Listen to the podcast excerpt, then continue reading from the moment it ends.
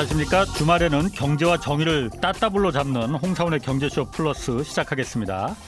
오늘 주제 어, 재테크의 경제학입니다. 예, 재테크의 길라잡이 김영익 서강대 경제대학원 교수님 나오셨습니다. 안녕하세요. 안녕하십니까. 예, 예. 오랜만에 뵙겠습니다. 예, 반갑습니다. 네. 예, 그리고 경제쇼 플러스 예, 도치코인 같은 분이시죠. 이거 뭐 칭찬이에요? 이거 뭐예요? 그러니까 재밌는 곧 사패 될 수도 있는 거예요. 아, 닙니까 우리 끝까지 견딥시다. 아, 네네. 아. 버티, 버텨봅시다. 복동이 오윤혜 씨도 오늘 스튜디오 나오셨습니다. 네, 안녕하세요. 오윤혜입니다. 예. 자, 그, 오늘 김영익 교수님 모시고 네. 재테크 한번 좀 살펴보려고 합니다. 근데 아. 뭐 경제쇼 저희가 여러 번 출연하셨잖아요, 김 예, 교수님. 예, 예. 저희가 음. 댓글들 이렇게 보면은 물론 뭐 복동이 도치코인 우윤혜 씨도 그렇지만은 네. 댓글들 보면은 호불호가 굉장히 갈려요 많이. 예. 김 교수님도 그렇습니다. 예. 아 진짜요? 예. 어, 저희과시군요. 네. 뭐 별명이 닥터둠이라고도 뭐 댓글들에 많이 있더라고요. 그 아시고 계시나요? 예예 예. 많이 들었습니다. 언론에서 그렇게 보도를 해줘가지고. 어, 뭐 별명은 마음에 드세요? 무슨 뜻인데요, 닥터둠이?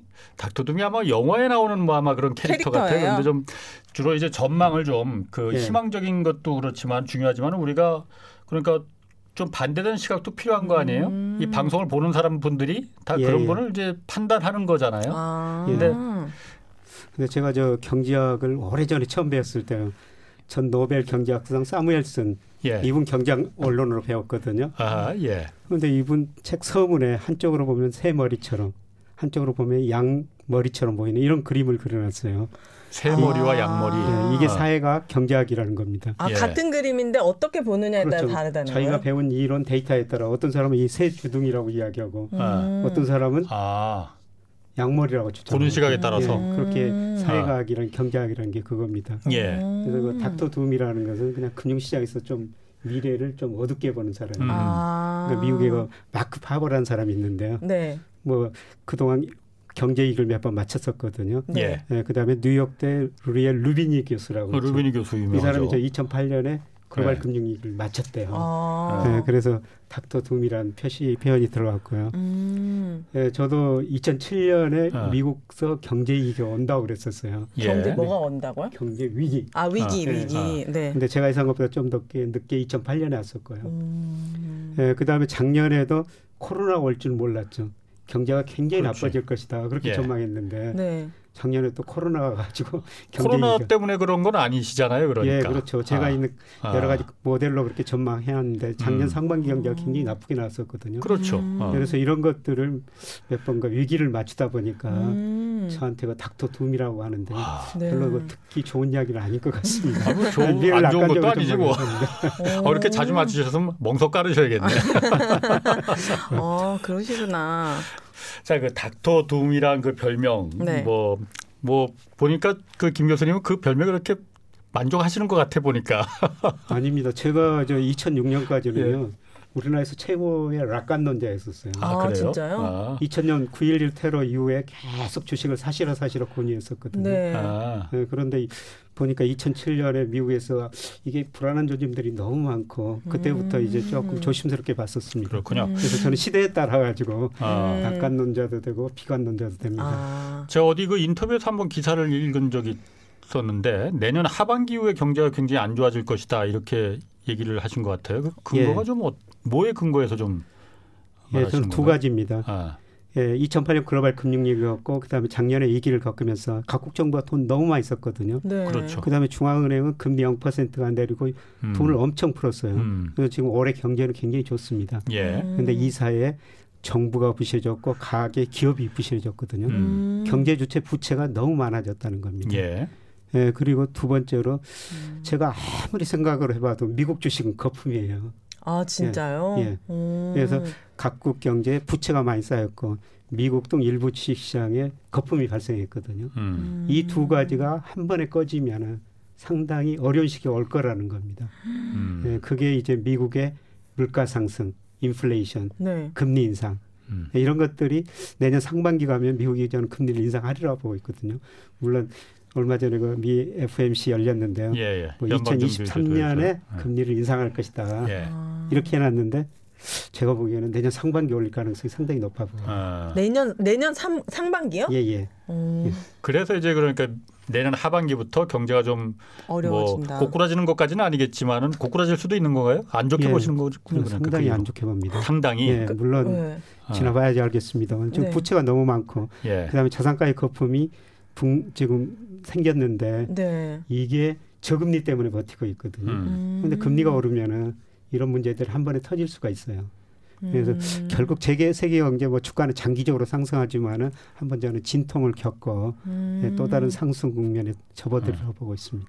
그럼, 그럼 올해까지는 괜찮다는 거예요, 그러면은? 예, 올해는 뭐 괜찮습니다. 올해는 뭐 어. 경기 회복되고 있고요. 어.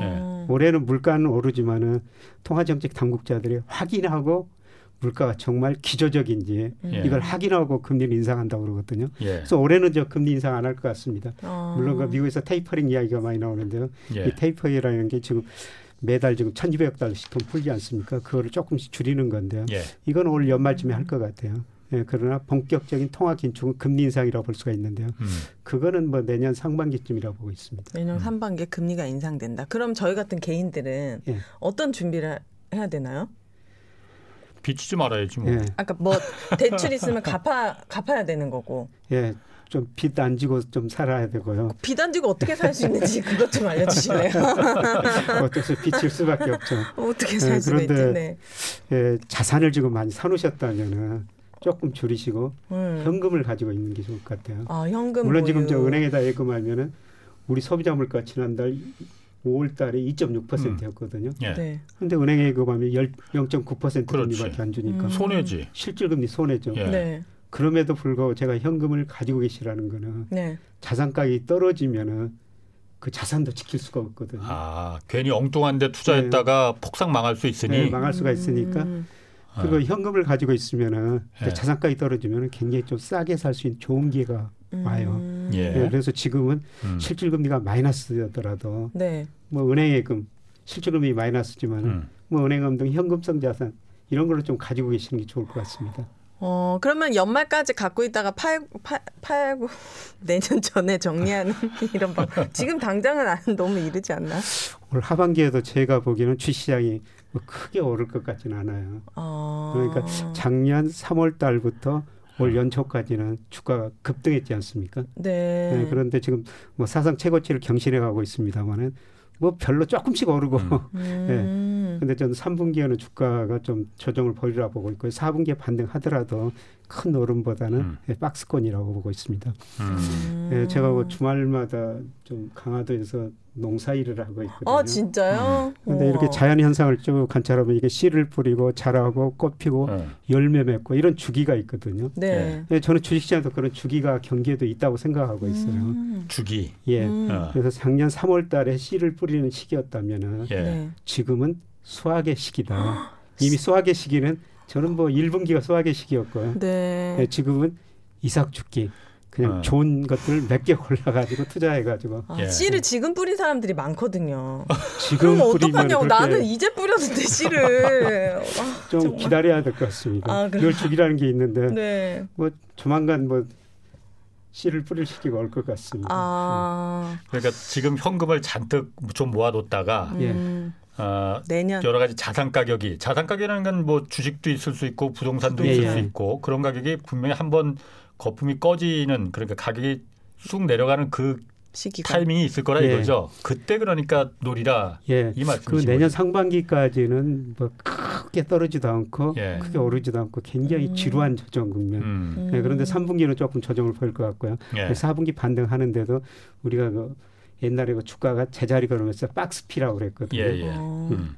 뭐 올라가지도 않고 별로 떨어지도 않고 이런 지루한 모습이 내년 상반기까지 지속되다가 하반기에 한번 떨어질 것 같거든요. 그때 음. 씨를 뿌리시라는 겁니다. 올해 하반기요? 내년이요. 아 내년이야 내년. 이제 또 잘못 뿌릴 뻔했는데 내년 하반기였네요. 아, 네. 아무래도 엉뚱한데 또 뿌리지 그러니까, 마시고. 아, 내년입니다, 여러분 하반기. 근데 제가 궁금, 제가 이 진행을 이 경제쇼 진행을 하다 보니까 어, 여러 패널들이 이제 학교에 김 교수님처럼 학교에 계신 분들도 있고 예. 증권사에 계신 분들도 있고 자산운용사에 계신 분들도 많이 나오시지 않습니까? 예, 예. 근데 그 공통적으로 패턴 같은 게김 예. 교수님 같은 이제 학교에 계신 분들은 약간 좀 점 올해 그러니까 올해 주식 전망 코스피 지수 이런 것도 예. 좀 그렇게 희망적으로 보지를 보는 분들이 그렇게 많지가 않은 것 같아요. 예, 예. 그런데 아, 증권사에 계신 분들은 예. 굉장히 또 희망적으로 보는 분들이 뭐 많으시거든요. 음. 예. 그거 왜 그런 거예요? 아무래도 이해관계가 있어서 그런 건가? 그거 아니에요? 새, 새 불이랑 양 예, 머리. 그거죠. 이거 같은데? 새 머리랑 스펀지. 우리 윤혜 씨가 도치코인이 아니고 스펀지야. 다 그냥 지식을 흡수해 버리네 한 번에 네. 들으면은. 네, 그런데 저도 증권사 리서치 센터장을 두 군데서 했거든요. 그렇죠. 아, 네. 네, 그런데 예, 증권사에 근무하면서 느낀 거는 주식이 떨어진다면은 투자자들도 나쁘고 기분 좋게 생각하지 예. 않습니다. 그다음에 특히 영업하시는 분들 아하. 굉장히 싫어해요. 예. 네, 그리고 주가가 오른다고 했는데 떨어지면은 투자자들이 별로 욕을 안 합니다. 당연히 오른다고 전망했겠지. 근데 음. 떨어진다고 했는데 올라 버리면은 네. 음. 용서를 안 해줘요. 아. 그래서 증권사 다니면서 떨어진다고 이야기하기 쉽지 않습니다. 아. 그래서 제가 2007년에 미국에서 글로벌 금융위기가 시작될 것이다 이렇게 전망했는데 사실 음. 2007년 상반기까지 주가가 올라 버렸었거든요. 예. 음. 그때 정말 욕 많이 먹었어요. 숨어서 살았습니다. 아, 언론에서 때리지 지점장들이 때리지 그냥 아. 정말 많이 아팠었어요. 아. 네, 그래서 숨어서 살다가 2008년에 이제 글로벌 금융위기가 아. 왔거든요. 네, 그렇구나. 좀 제가 예상보다 늦게 왔는데요. 너무 마음이 아파가지고 어. 예, 공식적인 견해를 제 후배한테 넘기고 저는 조금 뒤에서 숨었었습니다. 어. 아이 투자의 심리가 웃기네요. 오른다고 했는데 떨어지는 건 기분이 안 나빠. 언젠가 오를 거니까. 어. 근데 떨어졌는 떨어진다고 했는데 막 올라. 그럼 진짜 용서가 떨어진다고 했는데 가지고 주식을 안 샀는데. 그니까요. 다른 사람들은 돈을 벌는데 자기만 못 벌면은 아. 굉장히 좀 그러니까 부동산도 떨어진다 떨어진다는데 막 오르면 욕 엄청 하시니까 네. 이런 원리구나. 그래서 대부분 다 어. 오른다고 전망합니다. 아. 음, 아, 그런 심리가 좀 있긴 예. 있겠군요. 그리고 그래도. 저 기업 네. 분석하는 사람들 아, 애널리스트라고 그러는데 예. 네. 이런 사람들도 기업 분석해가지고 기업이 추정해가지고 적정 주가 추정하지 않습니까? 네. 근데 미국 같은 데는 셀 리포트라고 그냥 파라고 음. 이런 보고서도 내요. 아 매도 타임이다. 매도, 매도하라고 그 회사 주식을. 어머나. 음. 근데 우리나라 그런 거 없잖아요. 못하지. 어쩌다 한 번씩 있습니다. 아 그래 음. 어쩌다 한 네. 번씩. 네. 그런데 그런 매도 보고서를 내놓으면 그 회사에서 굉장히 싫어해요. 당연히 아. 그렇겠죠. 예. 당연히 그렇지. 오지 마라 그럽니다. 어, 아, 그 애널리스트 보고? 예, 예. 그러니까 뭐야? 그러니까 증권사에서 이제 예. 뭐 매수, 매도, 중립 이게 세 가지 네. 의견으로 보고서를 내거든요. 네. 그 중립으로 내면은 아. 그 매도다. 음. 네, 매도에 매도에. 가깝다. 아. 이렇게 보시면 됩니다. 그러니까 저희 방송에서 이렇게 여러 가지 그 시각을 예. 저희는 뭐 사실 그런 뭐 주식 방송이 아니니까 그러니까요. 여러 가지 시각을 시청이 이 듣는 분들한테 제공해 주는 게 저희 음, 목적이자 의무라고 맞아요. 봐요. 저희는. 예, 예. 예. 자, 그럼 아까 올해 어쨌든 간에 내년 상반기까지 아까 제가 잠깐 들었는데 계속 이렇게 뭐 재미없는 예, 음. 조정이 계속될 거라고 예. 이제 주식시장 그렇게 예상하셨잖아요. 예. 그 근거는 있을 거 아닙니까? 예. 전에도 한번 말씀하신 것 같은데 예. 한번 다시 한번 좀 말씀해 주시죠. 지금 원래 미국 주식시장 보면요, 미국 주가가 경기에 너무 앞서가고 있어요. 경기도 지금 주식은? 좋아지고 있지만은 아. 예, 주가가 경기에 너무 앞서가고 있고요. 음. 우리도 지금 경기 올해 빠른 속도로 회복되고 있습니다. 예. 뭐 한국은행도 2월 달에 우리 경제성이 3%다. 근데 최근에 4% 4%, 4%로 예. 수정했거든요. 경기는 좋아지고 있는데 주가가 경기에 너무 아직도 앞서가고 있다는 겁니다. 음. 대표적으로 우리나라 음. 주가하고 가장 상관관계 개수가 높은 게 우리 기업들이 실제로 일하는 날에 수출 얼마나 하는 일평균 수출 금액이에요. 네. 음. 그게 상관계수가 0.84나 되거든요. 거의 같은 방향으로 움직입니다. 아니 그거 좀 이해 못하겠는데 아, 그 상관계수가 0.84라는 게 뭘 말하는 1에, 거예요? 1인가? 안전이 비례. 1이면 안전이 비례가 되는 거고. 겁니다. 1에 가까울수록 예, 똑같다. 예, 1에 가까울수록 음. 둘이 같은 방향으로 움직인다. 음. 거의 음. 비례 관계로. 근데 그 주가가 물가 지수보다 높은 게 나쁜 건가요? 주가가 물가 지수보다는 더 올라가야 되죠. 아, 아, 그죠, 그죠. 예, 금리도 더 물가 지수보다는 더 올라야 되고. 근데 음. 최근에 이상한 현상이 발생하고 있어요. 뭐죠? 지금 저 금리가 물가보다 낮거든요. 실질 금리가 마이너스. 그렇지. 어, 실질 금리 마이너스죠. 예, 그게 어, 이제 은행에 돈 넣으면 그래서 손해라고 했어요. 예, 어. 아주 장기적으로 보면은 우리가 왜 은행에다 예금을 합니까? 돈 모으려고. 돈 모으려고도 얘기하지만 나중에 소비하여서 모으거든요. 아, 그렇죠. 나중에. 네, 그런데 제가 예금 은행에다 예금했으면 최소한 물가만큼 보상 받아야지 예금을 음, 하게 되죠. 그렇지. 음, 구매력 보전. 네, 구매력 음. 보전. 예. 근데 제가 되죠. 예금했는데 물가보다도 금리가 더 낮으면 어. 제가 지금 써버리죠. 그렇지. 어. 예. 예. 그래서 정상적인 경우라면은 금리가 물가보다 높아요. 장기적으로 보면 더 높습니다. 예. 근데 최근에는 미국이나 우리나라 비정상적이죠. 미국은 지난 5월 달에요. 실질 금리가 마이너스 3.6%였어요. 어. 미국 소비자 물가 지난 5월 달에 5%였거든요. 그런데 10년짜리 국채 수익률이 네. 1.6%밖에 안 됩니다. 예. 이게 완전히 비정상입니다. 그래요? 우리나라도 음. 5월 달에 물가가 2.6%였죠. 그런데 음. 국채 10년짜리 수익률이 2.1%예요. 네. 그 10년 국채물이라는 게 예. 일반적으로 말하는 시장 금리를 말하는 거죠. 그렇죠. 아, 예, 그러니까 기준 금리라는 건 따로 금리. 있고, 예, 기준 금리는 아, 따로 있고, 아, 음. 10년짜리 국채를 그 금리가 일반적으로 우리 시장에서 생각하는 그런 금리다 이거죠. 예. 음. 그거로 따지니까 미국도 마이너스, 큰 폭, 음. 우리나라 마이너스거든요. 근데 이게 장기적으로는 일시적인 현상이라는 겁니다. 그럼 실질 금리가 이제 플러스가 되려면은 물가 상승률이 떨어지든지 음. 아니면 금리가, 금리가 올라야 돼요. 예. 앞으로 두 가지 현상이 같이 나타나면서 실질 금리가 플러스로 돌아설 겁니다. 어, 지금 금리는 계속 올린다고 해 미국도 그렇고 예, 예. 우리나라도 한국은행에서 지금 연내 올릴 가능성이 있다고 좀 말하고 있잖아요. 예, 어. 사실 우리 경제 그렇게 나쁘지 않아요. 90 예, 작년에 우리 코로나 직전 GDP를 올 1분기에 우리가 수준 자체가 넘어서 버렸어요. 음. 미국은 올 2분기에 넘어설 거거든요. 네. OECD 국가 중에서 우리나라가 작년에 물론 덜 떨어진 탓도 있지만은 1분기에 예, 이미 코로나 직전 GDP 음. 수준을 넘어서 버렸거든요. 네. 예, 그리고 우리나라도 이제 물가가 오르고 있죠. 음. 한국은행이 물가 안정하고 금융 안정을 목표로 하는데요. 음. 물가는 소비자 물가 상승 기준으로 2%를 목표로 하고 있어요. 근데 일단 5월까지는 뭐 평균하면은 2% 미만이지만 일단 5월 한 달에 2.6%까지 올라버렸고요. 음. 아마 올 연간 전체적으로도 한 2% 근접할 겁니다. 어. 네, 그러면 경제도 어. 좋아지고 물가도 오르니까 한국은행도 지금 문제는 기준금리가 0.5%대 너무 낮거든요. 음. 올릴 수밖에 없다. 그래서 계속 운을 음. 떼고 있습니다. 근데 지금 제가 이렇게 그 이 제가 이제 취재하면서도 보고 예. 또이 경제쇼 이제 진행하면서도 들어보고 이렇게 하다 보니까 사실 그 지금 잘 된다고 하는 거는 저금리 상황에서 대기업들 수출하는 대기업들한테 굉장히 유리한 구조잖아요. 예, 예. 그러다 보니까 대기업들이나 수출에 그 직접적인 관련되는 대기업들이나 지금 잘 나가고 있는 거지. 예.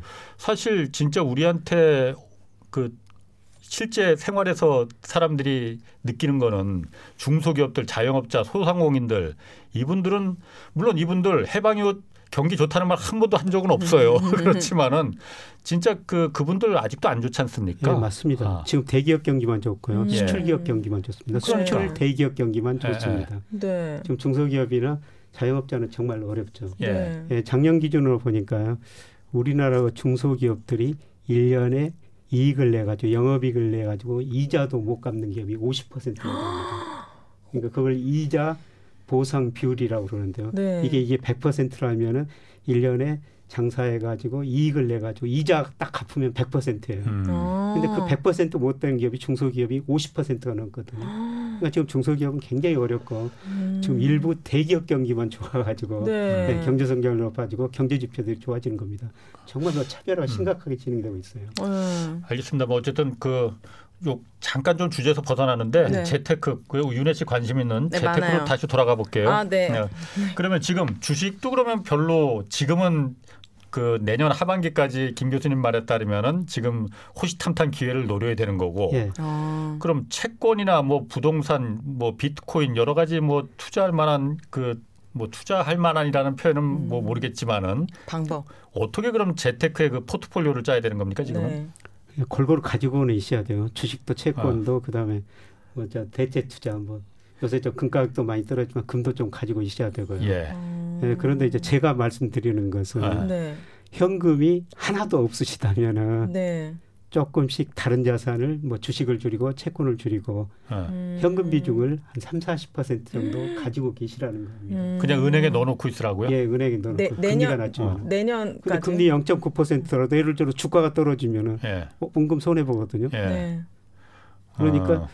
채권은 지금 금리가 오르기 때문에 금리가 오르면 채권 가격 거꾸로 떨어져요. 음, 아, 그래요? 예. 예? 그래요? 그렇게 예. 배웠나? 아 배운 적이 없구나. 그것도 그럼 설명해 주시죠. 네. 채권 가격이 떨어지면 금리가 떨어지면 왜 채권 가격이 아니, 금리가 오르면 채권 가격이 왜 떨어지는지 쉽게 수치로 한번 해볼까요? 네. 이제 우리가 정부가 발행하는 채권을 지금 9만 원에 삽니다. 음. 일, 저만 원짜리를 9천 원에 한번 산다고 음. 생각해 네. 주시죠. 그러면 1년 후에 얼마를 받습니까? 천 원. 네, 천 원. 10% 10% 이상 수익을 내죠. 9천에 사가지고 만 원을 받으니까 네. 10% 이상 수익을 나죠. 네. 그러면 수익률이 한 10% 정도 네. 나죠. 네, 그런데 만 원짜리를 지금 9,500원에서 하면은 50 아니 0 50, 5, 음. 5% 정도 된대죠. 네. 그러면은 5%일 때는 채권 가격이 9,500원이고 네. 음. 그다음에 금리가 10%면은 9,000원이죠. 그렇지. 아. 그러니까 금리가 9%에서 5%로 내리면은 채권 가격은 9,000원에서 아. 9,500원으로 올라가는 거예요. 아. 거꾸로 이제 금리가 올라가면은 아. 채권 가격이 떨어지고 지금 금리가 음. 올라가는 국면이거든요. 음. 금리가 올라가면은 채권 투자하면 손해죠. 그러네요. 근데 채권이라는 게 만기까지 가지고 있으면 돼요. 그냥 음. 우리나라 기업도 뭐 3년 만기, 우리 정부도 뭐 3년 만기, 뭐 10년 만기 그때까지 가지고 있으면 손해는 안 봅니다. 아. 네, 그런데 이제 중간에 팔아야 돈이 써가지고 필요해가지고 음. 네. 그러면 이제 중간에 팔 때는 금리가 오르면 손해 볼 수가 있죠. 음. 그러니까 지금 금리가 오르는 국면이니까 네. 채권 사가지고 돈 버는 시기는 아니라는 겁니다. 음. 그래서 주가도 뭐 떨어지면 원금이 손해 볼 수가 있고 채권사도 원금 손해 볼 수가 있으니까요. 지금 주식 채권도 가지고 있어야 되는데 음. 좀 비중을, 비중을 줄이시고 네. 네. 저는 3, 40% 정도는 현금으로 현금. 가지고 있는 게 이게 재테크 방법이신 겁니까? 예, 그렇습니다. 현금을 갖고 그러면 제가 이제 저도 주식을 하고 있는 입장으로서 네. 그 애널리스트 분들이 계속 얘기해요. 장은 안 좋지만 우리 인플레이션 우려가 다 뭐다 우려가 다 잠식이 됐다 그래 사라진 것 같다. 예. 너무 주가 지수가 좋다. 예. 그럴 경우에 우리가 실적을 보고 투자하면은 예. 이런 장세랑 상관없이 갈 수 있다. 예. 그래서 개별 종목으로 그 주, 종목을 잘 공부해가지고 그렇죠. 실적이 괜찮은 것들은 투자에도 안전하다 이런 얘기 많이 하거든요. 그렇죠. 그건 그, 괜찮아요. 그게 제가 아까 이삭줍기라고 그랬는데요. 아. 이제 작년 3월부터 올 1월까지는 그냥 웬만한 주식 사면 주가 지수가 많이 올랐으니까 아, 다 같이 올랐거든요. 예, 예. 네. 근데 지금 주가 지수는 크게 오르지 않고 종목장이라는 겁니다. 아. 네, 그래서 정말 그 좋은 종목을 고르면은 음. 이런 때도 돈을 벌 수가 있거든요. 음. 네, 그래도 저도 지금 주식 투자하고 있어요. 네. 그래서 저도 애널리스트를 보고서 늘 아침마다 공부하고 있거든요.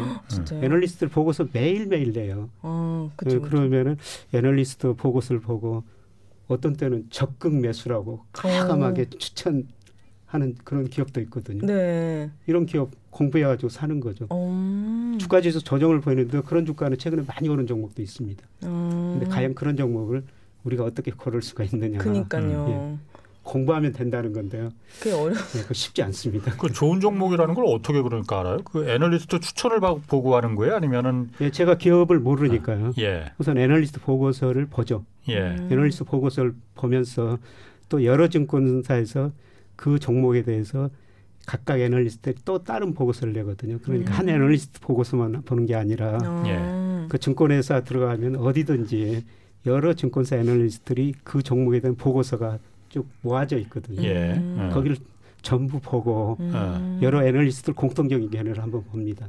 아 공통적인 음. 견해. 네. 그리고 이제 제가 어. 제가 또 이 추세에 맞는가 이 현재 경제 흐름에 맞는가 음. 이걸 또 음. 판단하게 되죠. 내년에 그 안 좋다고 하는 그런 장에서도 이런 것들은 유효한가요? 그렇죠. 아. 예. 꾸준히 그런 종목은 오르죠. 요즘 개인들은요 장난 아니에요. 음. 막 타, 기업 탐방 가고요. 주담이랑 계속 통화하고요. 주담이 뭐야? 그 주식 담당자. 어, 나보다 아. 모르네.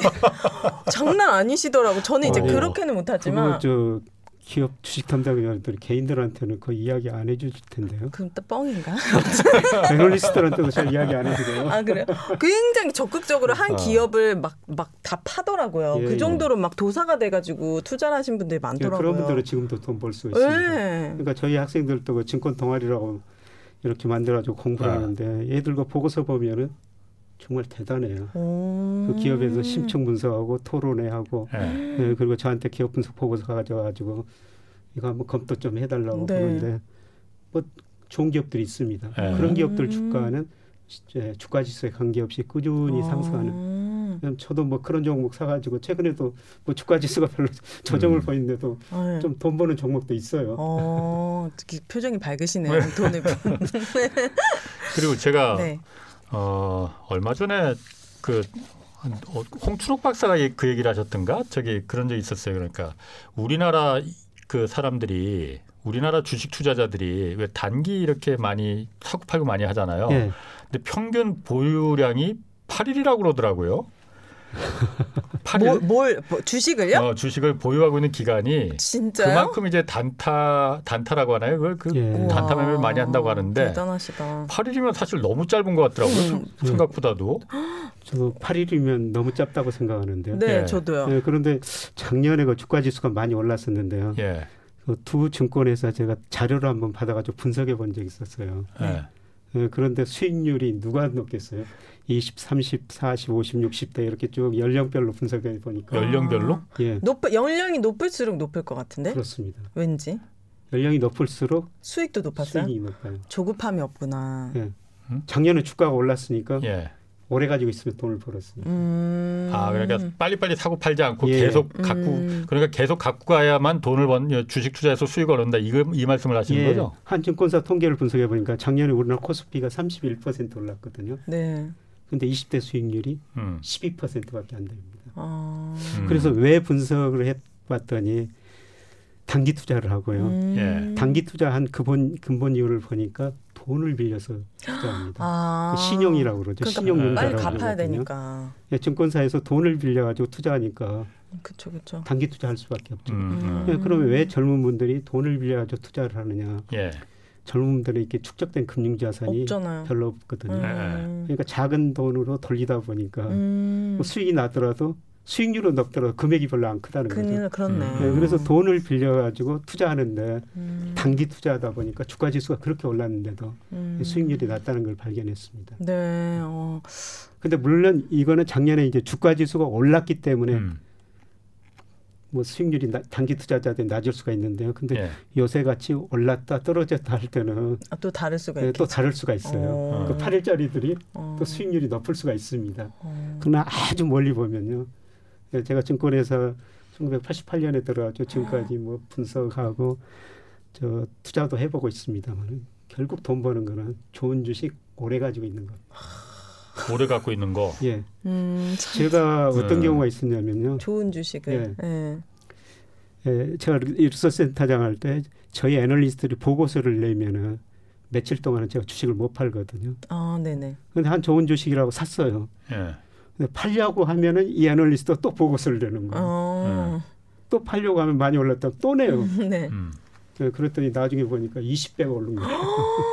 음. 표정이 많이 밝으시더라고요. 회사 나오면서 한 적이 한 번 있었거든요. 아니, 물론 그 손해 본 주식도 있지만 네네네. 네, 제가 그걸 보면서 네. 좋은 주식을 좀 오래 가지고 있는 게 돈이 되겠구나 어... 이런 생각이 자주 들었습니다. 그게 오래 갖고 있는다는 게 그런데 사실 그 쉽지 않아. 말처럼 그렇게 쉽지 않잖아요. 네. 그렇죠. 그게 이제 좋은 종목이죠. 좋은 종목. 성장성 있는 종목. 아. 예를 들어 가지고 삼성전자가 97년 애한이기 때 3만 원까지 떨어졌지 않습니까? 예. 예 그때 기준으로 하면 좀 100배 이상 올랐어요. 그렇지. 그때 예. 기준으로 하면 그렇죠. 예, 제 가까운 친척 한 분은요. 네. 돈이 생길 때마다 삼성전자 주식을 산 겁니다. 예. 우와, 참 얼마나 많이 올랐어요. 아. 얼마 전에 만났는데 이야기를 합니다. 삼성전자가 우리 애들 둘 유학을 보내줬다. 아. 삼성전자 주식 사가지고 올랐고 그다음에 매년 배당 받았지 않습니까? 음. 가게는 배당 많이 안 되는데 최근에 배당을 많이 주는데요. 음. 그 삼성전자가 얘들도 유학을, 유학을 보내주고 음. 삼성전자 직원들은 열심히 일해가지고 삼성전자 주주들한테 돈을 준 거죠. 제가 삼성전자 뭐 가끔 강의도 가는데요. 거기서 하시, 드리는 말씀이 네. 월급 받아가지고 그 돈 그 은행에다 맡기지 마시라. 음. 그냥 월급 받을 때마다 우리 은행에다 적금 들지 않느냐. 음, 네.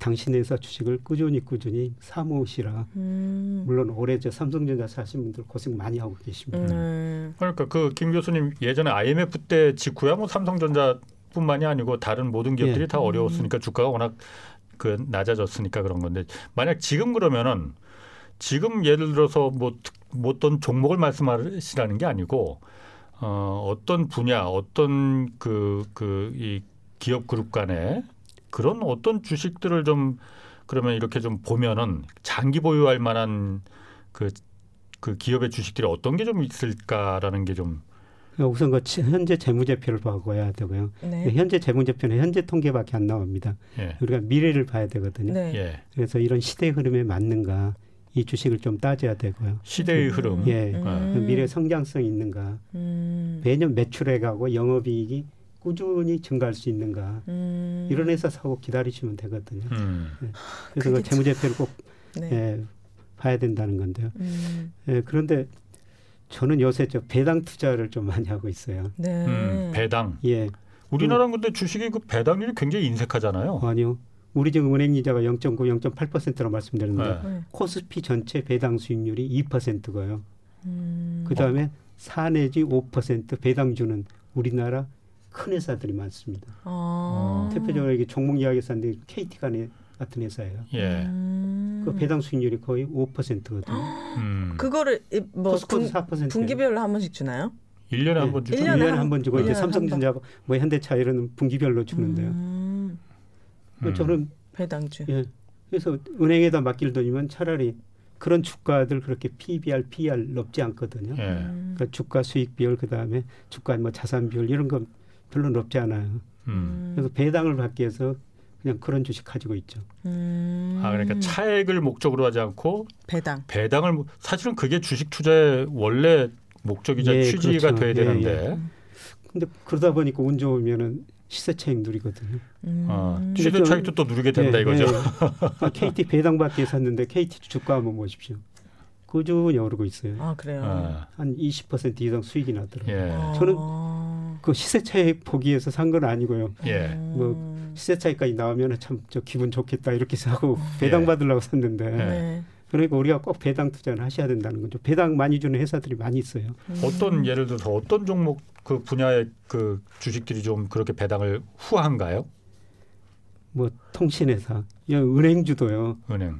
배당 수익률이 3% 이상입니다. 아. 그런데 우리나라가 정부가 은행들한테 배당 많이 주지 말라. 왜? 20% 배당 성향 20% 이상 주지 말라 그랬었거든요. 음. 배당 성향이라는 건 뭐냐면 순이익 중에서 배당금을 얼마나 주느냐. 음. 은행이 이제 나중에 뭐 경기도 어렵고 기업은행 부실해주면 대손 충당금을 주는 준비해야 되거든요. 음. 네. 배당금 많이 주지 마라 그랬는데 요새 그걸 좀 풀 조짐을 보이고 있고요. 아 배당을 주는 대신에 나중에 어려울 때를 대비해서 유보를 많이 예, 해라. 예, 유보를 많이 해달라 아. 그랬는데 좀뭐 해제해 주는 것 같습니다. 네. 네. 그리고 우리나라 주가가 뭐 PER이라고 그러는데 뭐 장기 평균이 10배도 안 됐었거든요. 세계에서 가장 낮은 수준이에요. PER이라는 거는 그러니까 한 주가 그 기업의 기업 수익에 비해서 수익. 예, 예. 예. 기업 순이익 비해서 주가가 얼마나 비싼가. 예. 우리 평균하면 장기만 10배밖에 안 됐어요. 그게 미국은 S&P 500 기준으로 장기 평균이 16배거든요. 음. 그런데 우리나라가 왜 그렇게 낮았느냐? 배당금을 덜 줬기 때문입니다. 2019년 이전까지는 우리나라 배당 성향이 한 17%였거든요. 예. 우리나라 기업들이 이익 나면은 한 17% 배당을 줬다는 거죠. 아, 아. 우리나라 좀 낮은 나라가 없어요. 음. 영국이나 미국 기업 같은 데는 어떤 데는 50% 주고요. 중국 기업도 30% 이하로 떨어진 적이 거의 없어요. 예. 근데 우리나라 그게 30% 넘어서고 있거든요. 음. 그러니까 우리 정부가 지금 기업들한테 배당 많이 주려고 유도하고 있어요. 음. 근데 97년 외환위기, 2008년 글로벌 금융위기 국민소득이 생기면 가게가 가져가고 기업이 가져가고 정부가 나눠 가지거든요. 예. 97년 이전에는 가계 몫이 71%였어요. 우와. 음. 근데 지금 61%로 떨어졌고요. 네. 기업 몫은 16에서 한 17% 올랐거든요. 음. 가만히 보니까 가게는 상대적으로 가난해졌고 그렇지. 기업은 부자가 됐다는 예. 거죠. 그래서 우리 정부가 기업들한테 기업소득 한류제라고 그래가지고 임금 올려달라, 음. 고용 투자 늘려달라, 예. 그러면 배당이라도 더 달라. 음. 그래서 기업들이 배당 더 줄 수밖에 없는 거죠. 그 배당을 결정하는 거는 그 정부가 결정하는 겁니까? 기업들이 아니, 결정하는 거 아니에요? 결정하는 거죠. 예. 예. 정부가 어떻게 그걸 강제할 수가 있나요? 배당을 주면 세금 혜택 같은 거 줄까 줄까요? 예, 세금 혜택 주는 겁니다. 음. 그걸 배당이나 음. 임금 안을 고용 투자 안 늘려주면은 세금을 더 걷겠다는 그것밖에 거거든요. 없지. 예. 기업이 말들 예. 그래서 배당을 많이 주면 세금을 덜 걷겠다. 음. 기업들한테 그런 이유를 주고 있습니다. 그래서 우리 기업들이 지금 배당을 상당히 많이 주고 있거든요. 어. 그래서 저는 뭐 주식시장이 좋고 나쁘가 그냥 은행에 우리 적금 들지 않습니까? 네. 예. 그거를 뭐 배당 많이 주는 회사 음. 물론 없어질 회사 사면 안 되겠죠. 아, 네. 네. 꾸준히 그 매출의 영업이익 늘어나는 회사 음. 배당 투자 꼭 하시면 되거든요. 그렇구나. 네. 배당은 사실 배당을 목적으로 해서 투자하는 분들이 그렇게 많이 있는지 모르겠어요. 뭐 하여튼 주로 이제 시세 차익을 다 주로 주식은 시세 차익 어. 누리기 위해서 하죠. 근데 네. 이런 고수분들은 배당까지 다 갖고 계신다는 그러네. 거, 네, 아. 다릅니다. 근데 저는 우리가 저금리 의미를 한번 생각해 봐야 된다고 생각하는데요. 네. 이 금리에는 미래 경제성, 미래 물가가 들어가 있는 겁니다. 미래 물가. 금리. 아. 금리는 미래의 경제 성장률, 미래 물가가 들어가 있는 거예요. 아, 금리에는요? 예. 예, 지금 금리가 낮으면은 앞으로 경제 성장률이나 물가가 떨어진다는 거죠. 어. 음. 근데 금리를 높인다는 거잖아요. 지금 금리가 비정상으로 우리나라 경제 성장 물가에 비해서 낮으니까. 낮으니까. 네, 그런데 우리 저 오은혜 씨께서 네. 은행에다 1년에 1억 예금하셨다면은 지금 이자 마, 얼마 받으세요? 그렇게 예금해 본 적이 없어가지고 이런 한 달에 10만 원도 안 받아요. 그렇지. 아, 뭐. 우리 어릴 때는 막 100만 원씩 그렇죠. 엄마 아빠 네. 100만 원씩 받을 네. 수 있다. 옛날에 금리가 막 10% 이렇게 된 때도 있었어요. 예. IMF 아. 경제위기 전에는 그때는 20% 가까이 됐었지. 평균 대출 금리가 17.6%였고. 네. 근데 무슨 의미냐면은 지금 은행에다 1억 맡겨 놓으면은 한달 이자가 10만 원도 안 된다는 건데요. 그 10만 원 의미가 뭐냐면 제가 어떤 일을 하죠. 한 달에 10만 원을 벌면은 네. 금융자산 1억 가지고 있는 거랑 똑같은 현금 흐름이라는 거죠. 아. 네. 그렇게 저성장 저금리 시대는 그러네. 어깨가 펴지시네요. 좀 낮추고요. 뭔가 막 일하는 게 좀, 뭔가 막 있는 것 같은 아, 네. 느낌이 드는데 그러니까. 우리가 10만 원 이상은 버니까요. 어, 아니 그러면은 아까 그러니까 처음에 말씀하실 때 네. 지금은 그러니까 때가 아니니 때를 위해서 그 발톱을 감추고 예. 현금을 충분히 축적을 음. 좀 해놔라라고 예. 하셨잖아요. 요즘 보면은 그 환율 굉장히 강, 그 강세잖아요. 예. 그리고 미국 경기 더 좋아진다고 하니 예. 미국 그 달러 가치는 이제 계속 좀그 그 강해질 거고 예. 그러면은 요즘 달러 사놓는 사람들도 많이 있다고 그러거든요. 예. 한국 돈 그 저 비축해 놓은 것보다 달러 비축해 놓는 게 더 그럼 유리할 수 있습니까? 저는 저 달러는 3분기 하나 그냥 일시적이라고 달러 강세는 일시적이라고 보고 있어요. 어. 아마 3분기, 3분기에는 환율이 우리 네. 환율이 돈 가치가 많이 떨어지고 달러 가치가 많이 오를 거예요. 올해 예, 3분기요? 예, 예. 어. 예 미국이 저 뭐 돈 줄이고 금리를 인상한다고 음. 보니까 음. 돈이라는 게 눈이 있거든요. 예. 눈이 있어 수익률 높은 데는 늘 정말 돈 떡떨어요. 아, 수익률 높은 데로 이동하죠. 예. 미국이 금리를 인상한다니까 미국으로 돈이 가면서 예, 달러 가치가 오를 수가 있거든요. 음. 예. 그런데 미국 경제를 제가 보니까요. 너무나 미국 사람들이 소비를 많이 하죠. 빚이 많아요. 아 그래요? 예. 음. 미국 자산, 그 다음에 부채 음. 이런 거 보니까 작년 말 현재 보니까 예, 미국 대순 자산이 마이너스 14조 달러예요. 역사상 최고치거든요. 예, 미국 GDP가 20조 달러 정도 되는데요. 피 갚으려면은 거의 1년 일해가지고 음. 20달러, 20조 달러니까 14조 달러. 그렇게 부채가 음. 많거든요. 네, 이게 개인의 부채인가, 개, 네. 기업의 부채? 국가 전체, 국가, 국가 전체, 네, 국가 부채가.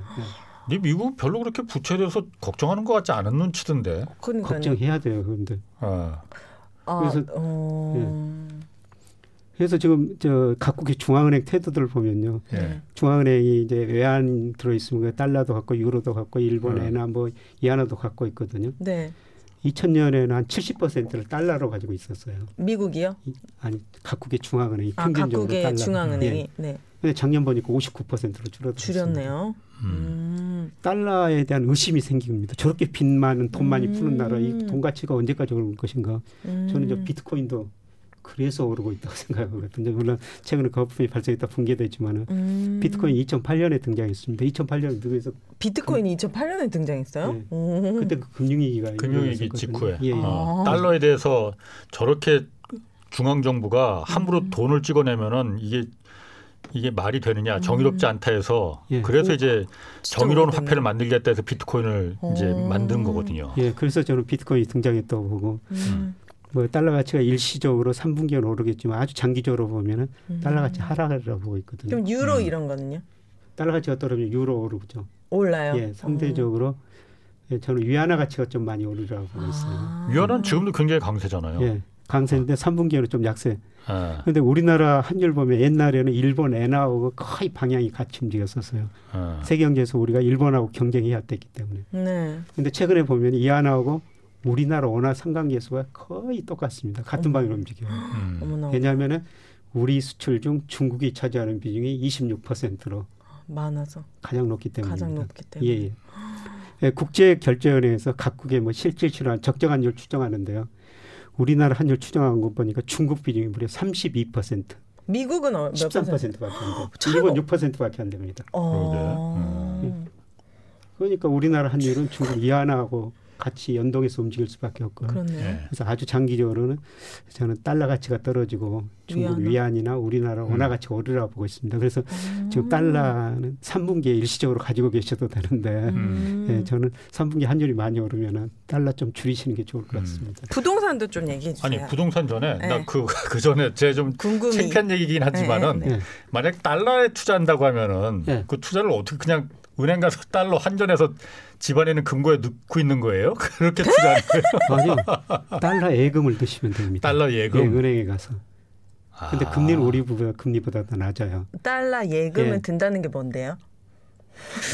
그냥 원화 가지고 가가지고 아. 달러 예금 들겠습니다. 아. 그럼 거기서 한전을 해가지고 거기서 예. 바로 그 통장에 예. 넣어주는군요. 예. 예. 우리 집 금고에 달러를 쟁여놓는 것 예. 그럴 필요는 없구나. 예. 달러를 쟁여놓은 거. 금고도 없으시면서 아, 그러세요. 그런데 그 또 ETF라고 있어요. 예. 많이 달러 들어봤어요. ETF. 아 달러 ETF. 예. 주식형 펀드를. 예. 저 그거 지금 사놓고 있어요. 아 달러형 ETF. 그건 어떻게 ETF가 되는 거죠? 달러가 달러, 달러 지수를 기반으로 해가지고 네. ETF는 상품을 만든 거예요. 아. 예. 그래서 뭐 인버스도 있고 예. 올라갈 때 사는 것도 있고 저는 그 3분기에 뭐 달러 가치가 좀 오르리라 생각하고 예. 자산 배분 차원에서 여러 가지 분산을 해놔야 되잖아요. 음, 음. 그래서 그 ETF 그냥 주식처럼 예. 만원 줘도 살 수가 있습니다 한 주. 아. 그럼 그 달러 ETF라는 거는 예. 달러 가격이 올라가면은 그 수익률이 올라가는 거예요. 예, 예. 똑같이 아. 올라가는. 그러니까 환율하고 굉장히 연동돼 있는 거네 예, 그냥. 예, 예, 예. 음, 그럼 3분기 때만 좋다고 하셨으니까 아마 3분기 지나면 파시겠네요. 예, 저는 좀 할 생각인데 어. 음. 또저 세상은 모든 것이 변하거든요. 아, 그렇죠, 그렇죠. 세상의 그 유일한 상수 하나는 음. 서로 작용하면서 모든 것이 변한다는 겁니다. 예. 그래서 변화를 계속 살펴봐야 되죠. 아, 음. 피곤해, 피곤해. 쉽지가 않아 이게 돈을 번다는 게. 와. 네. 자 그러면은 아까 비트코인 얘기하셨잖아요. 예. 그 요즘 떠오르는 핫한 자산 중에 하나가 비트코인인 가상화폐인데 음. 이건 어떻습니까? 투자 가치로서? 지금 다 파란불이더라고요. 예, 저는 뭐 거품이 발생했다 지금 꺼지는 과정이라 보고 음. 있거든요. 음. 예. 예, 그런데 이게 안전이 저는 사라지지는 않으리라 보고 있고요. 물론 음. 뭐 지금 여러 개가 너무 많은 비트코인이 발행되고 있죠. 네. 가상화폐가 많은 게 사라질 텐데요. 음. 중요한 것들은 살아남아 가지고 음. 다시 달러 가치 떨어지면 아. 미국 물가가 오르면은 또 오르려고 생각하거든요. 음. 근데 지금은 저는 사실 때는 아니라고 생각하고 있습니다. 음. 지금은 왜? 예? 지금은 너무 거품이 빠지는 중이래요. 적정 가격을 계산할 수는 없습니다만 아.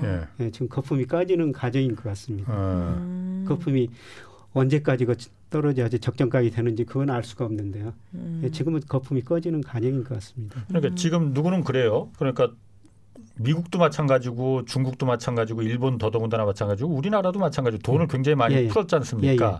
그러니까 자산 가격이 막 부풀려져서 거품이 잔뜩 잔뜩 막 키울 수밖에 없는 거잖아요. 예, 예. 그러니까 집값도 올라가고 주식값 주식도 그렇게 올라가는 거잖아요. 비트코인 역시 올라갔고 가장 먼저 거품이 터지는 거는 어, 이 가상화폐 아니겠느냐라는 얘기들을 많이 하시거든요. 그는 왜 그런 겁니까? 왜 가장 먼저 그 가상화폐가 거품이 꺼질 가능성이 있는 거죠? 지금 저 가상화폐가 너무 많이 올랐다는 거죠. 제일 많이 그 거품이 먼저 발생했으니까 아, 음, 가장 많이, 비해서. 많이 오른 게 가장 빨리 꺼진다. 예, 예. 그 시대별로 보면은 여러 가지 자산가에 거품이 발생했다 계속 꺼지고 예. 이런 과정이 반복되거든요. 예. 예를 들어서 80년대 중반에 일본에서 엄청 큰 거품이 발생했다 꺼졌고요. 음. 그다음에 2000년대 미국에서 정보통신 혁명 거품이 발생했다 꺼졌죠. 음. 그다음에 2000 6년, 7년에 미국 주택 가격이 엄청 올랐다가 꺼졌고 음. 이런 시대별로 어떤 자산 가격에 거품이 생겼다 꺼지는 과정이 계속 반복되는데요. 음. 네, 저는 이번에는 비트코인. 네, 비트코인에서 거품이 발생했다 꺼지는 음. 과정이다 예. 네, 이렇게 보고 있습니다. 그런데 다른 자산 가격도 거품이 발생했는데요. 예. 뭐 비트코인이 제일 거품이 발생한 것 같아요. 부동산 좀 얘기해 주세요. 부동산 언제 사면 좋아요? 부동산 전문가는 아닌데. 부, 어, 무주택자로서 너무 노골적이네 그냥. 노골자 아니. 근데 우리나라뿐만 아니라 경제 전망을 봤을 때 전 세계적 부동산 가격이 너무 많이 올랐어요. 음. 우리보다 미국이 더 많이 올랐습니다. 아 진짜요? 예 예. 미국은 그러니까 워낙 편차가 심하니까 예. 오른 데가 워낙 많이 올랐고 또 안 오른 데는 또 안 올랐잖아요. 예, 20대 도시 평균 가격을 보니까 2009년 이후로 한 85%가 올랐더라고요. 근데 우리나라 평균 아파트 가격이 한 50% 정도 올랐어요. 우리 지역별로 많이 차이가 있지만 예. 네. 사실 우리보다 미국이 더 많이 올랐어요. 음. 그래서 미국에서 뭐 저 그러니까 한국의 서울에 비해서 그렇게 오르지는 않았을 것 같은데. 예. 우리나라 전체로 따지면은 그렇게 평균 가격은 좀 낮아지겠지만 낮겠지만은 아 우리나라도 2009년 3월달에 아파트 가격이 저점이었었는데요. 예. 서울은 평균 한 50% 올랐거든 요. 제일 많이 오른 도시가 대구입니다. 지금요? 대구? 대구가 96%. 대구 대구요? 예, 예. 왜 그래? 의외네. 왜 어. 그러지? 그 다음에 부산이 한 90%. 어. 아. 오히려 지방 대도시가 상승률로 보면은 아. 서울보다 더 높습니다. 음, 그래요? 근데 그동안 거기가 좀 상대적으로 쌌기 때문에 그렇고요. 음. 근데 우리가 서울 이야기를 많이 한 거는 절대 가격 차이죠. 음. 서울 지금 평균 아파트 가격이 한 10억이 좀 넘었다고 그러지 않습니까? 네. 예. 저 부산 대구는 얼마나 할 것 같아요? 몰라요. 3억이 좀 넘습니다. 평균이요 지금? 예예. 3억이 좀 넘어요. 그럴 거예요. 부산으로 예, 가야겠네. 예. 음. 그러니까 서울 살다 부산으로 가시면 7억이 남습니다. 그렇죠. 아. 더 좋은 집, 더 좋은 차, 아. 더 맛있는 음식 먹고. 근데 직장을 잃게 되겠죠. 부산으로 가. 아, 요새 사이버로 많은 일을 하시니까. 아, 그런데 그 음. 중요한 게 사실 부동산 가격 전망이 굉장히 어려운데요. 예, 제가 가지고 있는 여러 가지 모델로 전망해 보면은 네. 지금 계속 상승률이 계속 높아지고 있거든요. 음. 네, 그런데 전년 동기비 상승률이 지금 두 자릿수인데 10%가 넘었는데 조만간 상승률은 고점을 치고요. 올 음. 하반기에는 상승률이 떨어지다가 저는 내년 하반기 뭐 내년 상반기부터는 수준 자체도 좀 떨어질 수 있다고 보고 있거든요. 수준 자체가 떨어진다는 말씀은 어떤 거예요? 가격이 떨어진다는 거죠. 아, 예. 고점에서 이제 조금씩 예, 가격이 조금씩. 떨어질 수 있다. 예, 예. 음... 떨어진다면 어느 정도까지나 뭐떨어질 그 떨어지는 거예요? 그 모델 돌려보시니까? 제 모델은 좀 크게 나옵니다. 한 40% 정도는 나오는데. 40%가 예, 떨어진다고? 예, 예. 근데 이게 또 지역별로 강남 지역별로, 이런 데는 음. 절대 40%안 아니, 떨어지겠죠. 어. 강남이요. 오를 때는 더 많이 오르고 떨어질 때는 더 많이 떨어져요. 아 그래요? 예, 공급의 비탄력 때문에 어. 수요가 늘어나면은 오를 때는 강남이 제일 많이 오릅니다. 네. 어. 예, 그런데 그 2010년 전후 한번 생각해 보십시오. 2008년 9년 이때 무슨 일이 발생했냐면 제가 그 한 아파트에서 전세 살았었는데요. 네. 그때 무슨 고민을 했는지 알아서요? 집값도? 떨어지고 아파트 가격도 떨어졌었거든요. 네. 전세 가격이 제대로 전세 가격이 집값 밑으로 떨어져가지고 제가 아. 전세금을 돌려받지 못할까 아. 역전세라고 그랬죠. 아. 아. 깡통 전세. 음. 예, 그런 시절이 있었거든요. 네. 10여 년 전에. 네. 근데 저는 이렇게 부동산 보면 사이클이 있어요. 음. 또 언젠가는 그런 사이클이 오는데 내년부터 서서히 시작되지 않을까 음. 네, 그렇게 전망하고 있습니다. 아니 그런데 그 김 교수님 모델이 어떤 모델인지 뭐 제가 모르겠지만 한번 보고 싶네. 그게 지금 집값의 40%까지도 내년 상반기 그때쯤이면 떨어져. 아니요, 아니요. 한 아, 5년에 걸쳐 아, 5년에 걸쳐서. 네, 그렇게 어쨌든 예, 예, 아, 하긴 그렇게 급격하게 떨어지면 정말 다 큰일 나죠. 뒤집어지지. 아, 예, 예, 근데 어쨌든 5년에 걸쳐서 서서히 계속 내려간다는 거잖아요. 예, 40%까지. 거의 절반 가까이. 저 어. 서울 아파트 PIR이라고 그래가지고요. 네. PIR이 뭐냐면은 평균적 소득에 비해서 평균적인 집값이 얼마나 되는가. 그게 예. 지난 3월 보니까 17.8배, 18배더라고요. 음. 어. 굉장히 높습니다. 그게 18배라는 건 뭐냐면은 네. 우리가 평균적인 근로자들 평균적 월급 받아가지고 서울 집 하나 살려면 가운데 음. 집 하나 음. 살려면은 18년이 걸려야 된다는 겁니다. 네. 음. 이게 제가 보니까 홍콩 빼놓고는 제일 높아요. 음. 근데 과거 보면은 한 10배 안팎 음. 뭐이 정도였거든요. 네. 저는 네. 거의 제가 사는 아파트도 거의 200배가 올랐거든요. 아, 100배라고 해야 되나? 두 배면은? 두 배는 200% 올랐 200%. 200%. 200, 나 지금 깜짝 놀랐어 지금. 반짝 전에서 제가 두 배가 제가 딱 여기 전세 살기 4년 3년 전이라 예. 지금이랑 정확히 거의 두 배, 두 배 올랐어요. 가까이 올랐어요. 그럼 이게 200%가 오른 거잖아요. 200%. 그럼 여기서 40% 빠져봤자 결국에 내가 3년 전에 샀었던 금액까지는 안 내려간다는 거잖아요. 예, 그만큼 우리 또 경제가 성장해 주니까요. 아니, 네. 김 교수님 지금 이 방송 듣는 분 중에서는 굉장히 두 부류로 갈리실 것 같아요. 예, 예. 희망을 갖는 분들이 있을 테고 굉장히 또 닥터 둠 맞구나 이렇게 예. 생각하는 분들도 계실 것 같아요. 예. 그 모델이 모델이 돌려봤을 때 한 40% 정도가 5년에 걸쳐서 장기적으로 이렇게 집값이 빠진다고 했을 때 그 근거 같은 것도 있을 거 아닙니까? 모델이 예. 근거를 이렇게 말해주는지는 모르겠지만은 예. 그 근거 같은 게 뭐라고 그렇게 보십니까? 예, 제 모델에 들어가는 게 이제 금리고요. 예, 예 그다음에 당연히 그 금리가 예, 가장 클 거예요. 순환 변동치. 뭐 어떤 거요?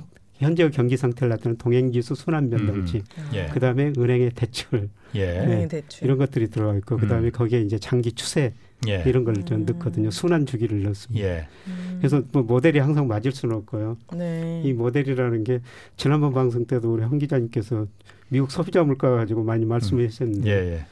뭐 제가 한 4.7% 오를 것이다. 아, 맞추셨어. 근데 5% 올랐어요. 아, 아니 그거보다 더 오를 가능성이 있다고 말씀하셨어요. 네, 그때. 아. 네, 그래서 이 모델을 하면서 느낀 거는요.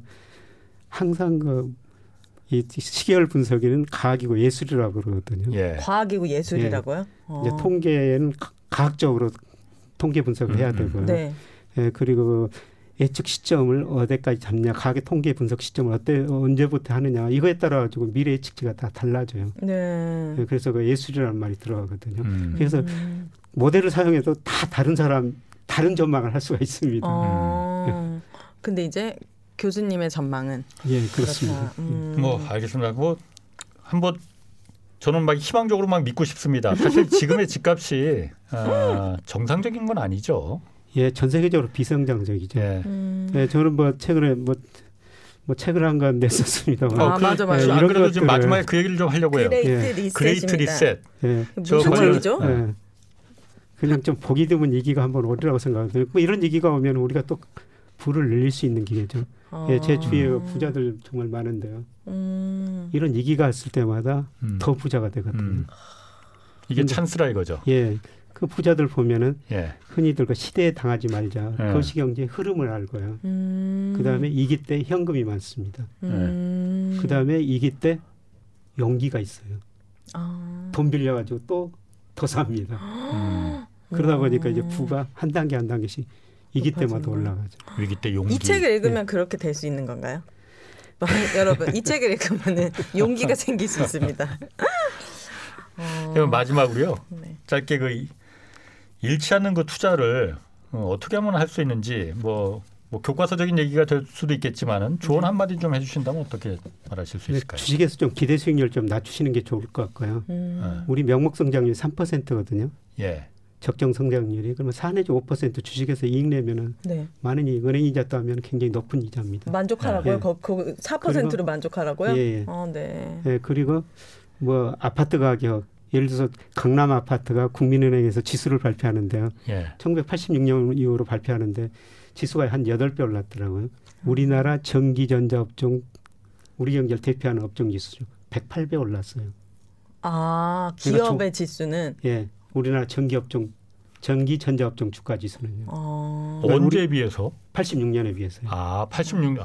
네. 그게 아. 주 오래된 통계인데. 네, 그러니까 너무 오래됐는데. 장기인데. 네. 근데 우리는 집은 장기적으로 가지고 있지 않습니까? 아, 아. 주식은 오래 못 가지고 있어요. 예. 음. 아까 제가 아까 진짜 삼성전자 샀는데 그 돈이 애들 둘 유학 보낼 돈을 줬다. 삼성전자 음. 보내줬다. 그런 이야기인데요. 정말 좋은 주식 오래 가지고 있는 게 돈 되는 겁니다. 아, 알겠습니다. 그 주식을 잘 골라야 되죠. 알겠습니다. 아. 아유 오늘 여러 가지 그 재테크 관련해서 한번 저도 한번 좀 우리 돈 한번 벌어봅시다 유은혜 씨. 네, 이책 읽고 시도해 보겠습니다. 자 김영익 서강대 경제대학원 교수님 그리고 도치코인 같은 오윤혜 씨 오늘 두 분 고맙습니다. 네. 자 주말에는 경제와 정의를 따따블로 잡는 홍사운의 경제쇼 플러스 오늘 여기서 마치겠습니다. 고맙습니다. 감사합니다.